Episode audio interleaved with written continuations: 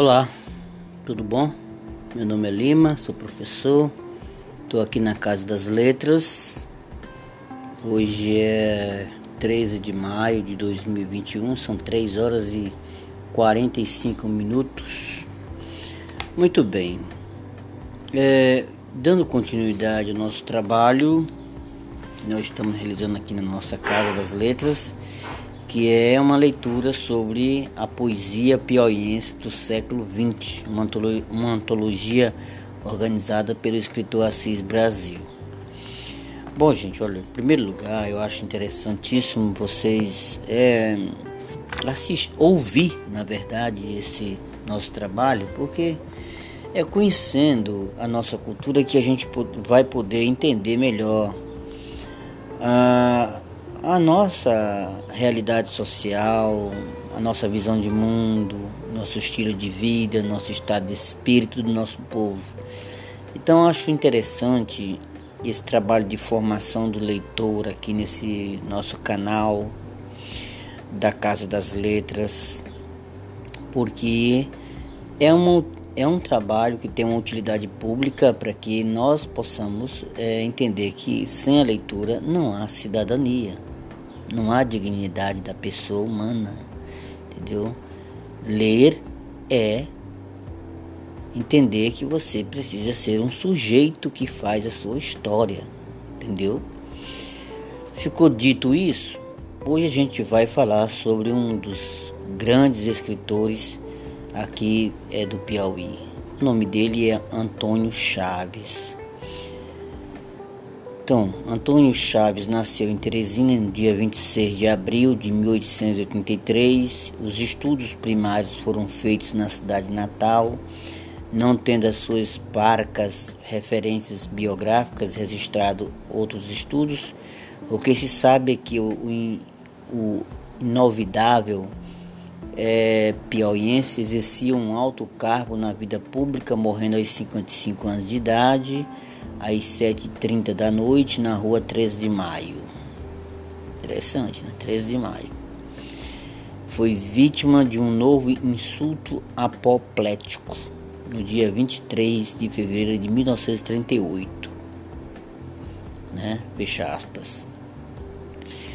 Celso Pinheiro, parceiro do livro de poesia, juntamente com Zito Batista, o livro chama-se Almas Irmãs, de 1909 fez o discurso à beira do túmulo, exaltando as qualidades do poeta e do, do homem.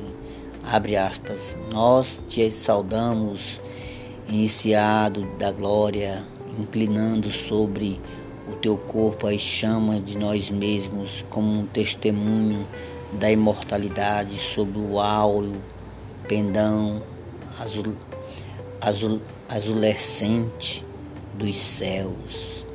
Fecha aspas. Dos três poetas, o mais é, bafejado pelos elogios ainda em vida foi Celso Pinheiro, com a obra mais robusta, vinda, vindo, perdão, em seguida Zito Batista e Antônio Chaves. No entanto, os três pertencem do ponto de vista cronológico e estético ao mesmo momento poético no confluir das escolas pré-modernistas que começaram, começavam a dar lugar a novos experimentos. Na verdade, os três antecederam da Costa e Silva, que já saía mais desenvolto para as primeiras conquistas do modernismo. Ah, podemos dizer que Antônio Chaves ele tem influências do parnasianismo, simbolismo, é, foi um bom sonetista ao lado de seus pares e parceiros literários. Todos atuantes, jornalistas, e naquele alvorecer do século XX, de 1917, fundadores da Academia Piauiense de Letras, é, abre aspas, quando Lucídio Freitas lançou a ideia da Academia, Antônio Chaves exultou, formando na vanguarda das atividades fecha aspas. Ocupou a cadeira número 3, que tem como patrono José Cariolano de Souza Lima. Pelo livro de poemas que temos em mãos, Nebulosas, de 1916, a predileção de Antônio Chaves era pelo decassílabo e soneto alexandrino marca indelével do parnasianismo e simbolismo. Hum. Dos poemas mais longos desse seu livro é a sombra do romantismo que perpassa, ficando o poeta ao nível dos melhores de sua geração. Palavras aí de, de nosso querido é, Assis Brasil. Vamos lá? Agora vamos fazer o trabalho mais importante, que é ler um poema do nosso escritor, nosso poeta Antônio Chaves. Eu escolhi um poema é, que tem um pé no modernismo, porque o verso é mais livre, né? a poesia ela é, tem uma certa liberdade de falar do cotidiano das pessoas, daquilo que ele realmente vê dentro do mundo dele e do tempo que lhe pertence. O nome do poema é A Vida. Dizem que a vida é um favo bem pequeno, que as chaves têm dulçor e, e às vezes travo. Se assim é, sorve o teu, o teu com o espírito sereno, sim, o teu que é de mel, sem ao menos pensar que desse favo possa a última gota ter veneno e amargar com fel. A vida é triste, minha amiga. A vida, em sendo como é, uma noite comprida, é também uma assassina da ilusão.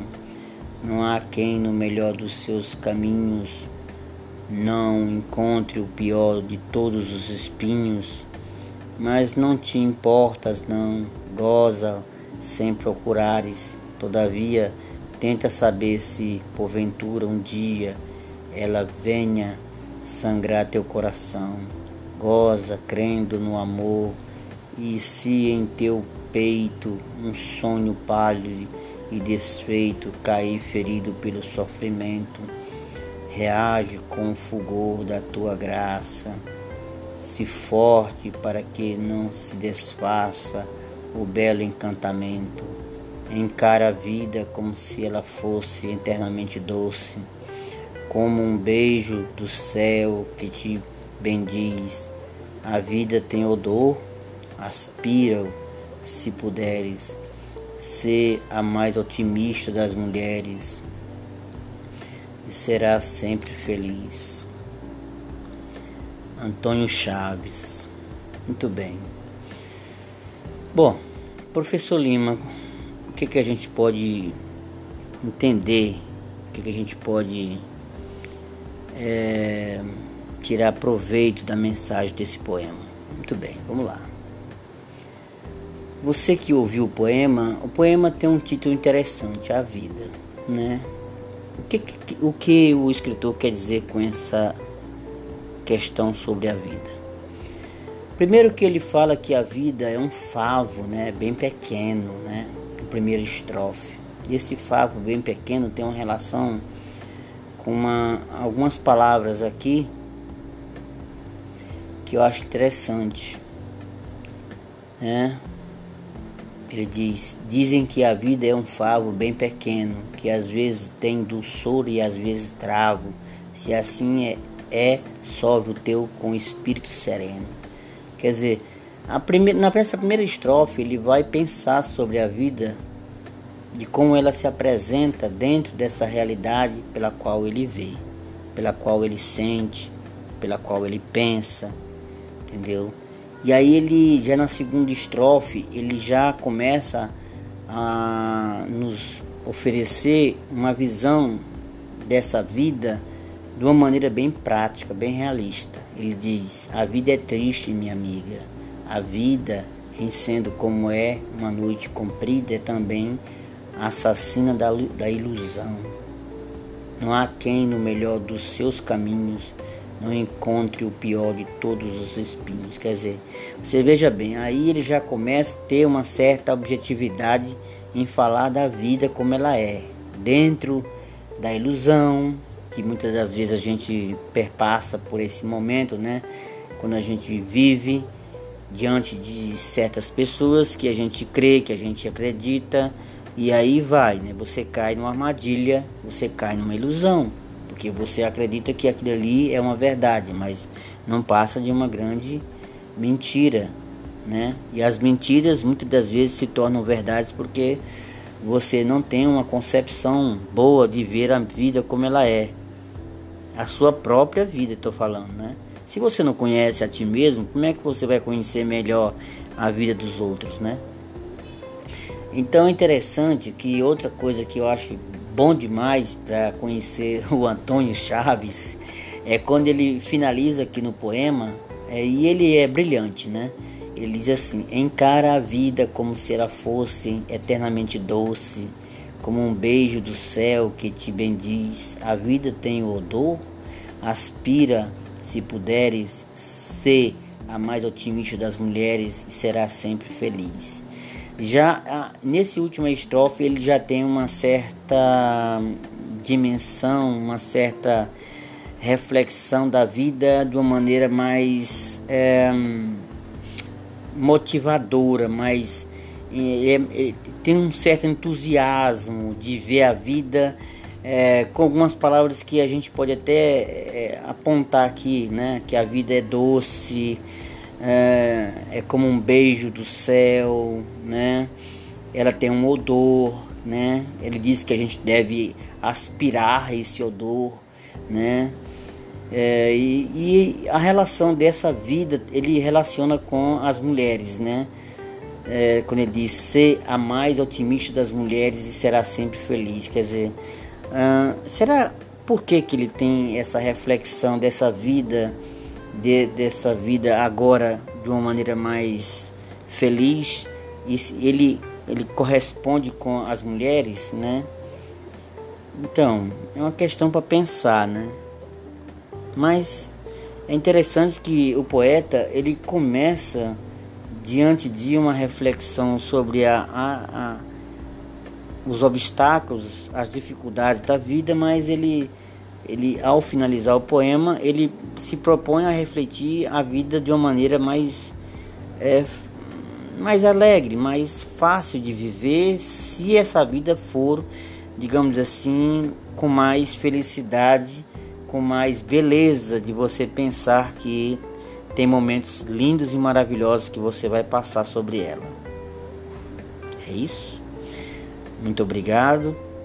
Esse foi um pequeno ah, digamos assim, uma, um pouco do, da leitura que a gente está oferecendo para você, para você pensar que é, se você ler, você vai ter uma consciência mais crítica da vida, da sua vida, do seu mundo, é, do seu estado de espírito.